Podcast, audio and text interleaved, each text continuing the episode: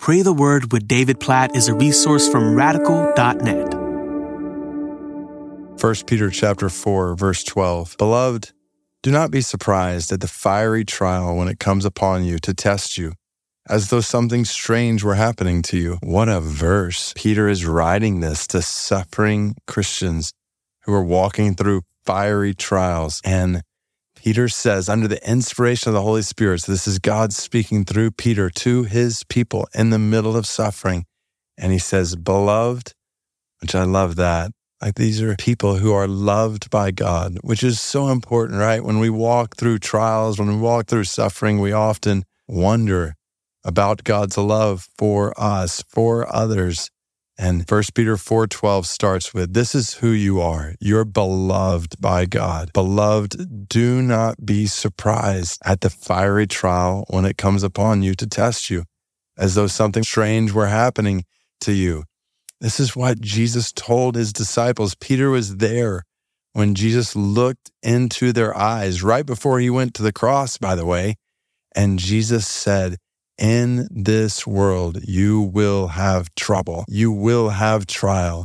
You will have tribulation. That's a promise. That's not one we like to claim, but it's a promise straight from Jesus. You will have trial. You will have trouble. So don't be surprised when you find yourself in fiery trials. Oftentimes, as followers of Jesus, maybe we wouldn't say this. We kind of have this underlying thought that if we follow Jesus, then life will be easier or things will go well for us. And in many ways, that's true. We're in relationship with God. We have eternal life that supersedes anything this world throws at us. Yes, that's the best thing for us, but that doesn't mean fiery trials are not coming. Jesus actually promised us that more trials would come as a result of following him. The more we follow Jesus, the more we live to spread the good news of Jesus in the world, the harder things will get for us in this world. That's the clear teaching of Scripture. It's the clear teaching of Jesus. So don't be surprised, 1 Peter 4:12 says, when you find yourself in trial, but take heart. This is the other thing Jesus said that Peter heard. You will have trouble in this world, but take heart. I have overcome this world. And that's what the book of 1 Peter is all about. In the middle of fiery trial and testing, you have a living hope. As we prayed, according to 1 Peter 1:5, we're being guarded through the power of God amidst the fiery trials of this world. So God, we pray for your help amidst trials. Help us not to be surprised when these fiery trials come. If we're walking through trials right now, help us to realize something strange is not happening to us. This is life in this fallen world as you promised it would be, as a result of sin and all of its effects in this fallen world. But we take heart amidst the fiery trials of this world. Lord Jesus, that you have overcome this world. We praise you for conquering sin and death. We praise you for your power over suffering.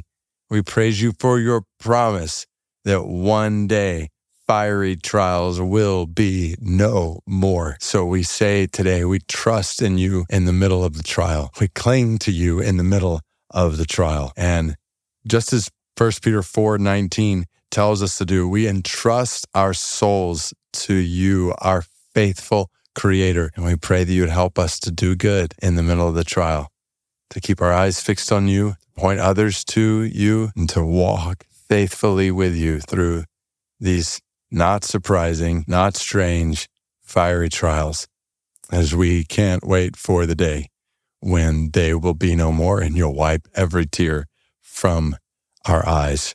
And God, we pray that you would help us to spread this living hope to others who don't have it amidst fiery trials in this world, to friends, family members around us today. We have opportunities to share the gospel with, living hope with. Help us to point them to living hope. And God, we pray for the Kabirpanthi people of India, this small Hindu people group, well, small, 100,000 of them. You know all of them. You know, oh God, There are hardly any, if any, followers of Jesus at all. Most of them have never even heard of the death of Jesus on the cross for them, his resurrection from the grave, the eternal life they can have that supersedes the trials of this world. God, we pray for the Kabirpanthi people of India. Please cause the good news of your grace to spread to them.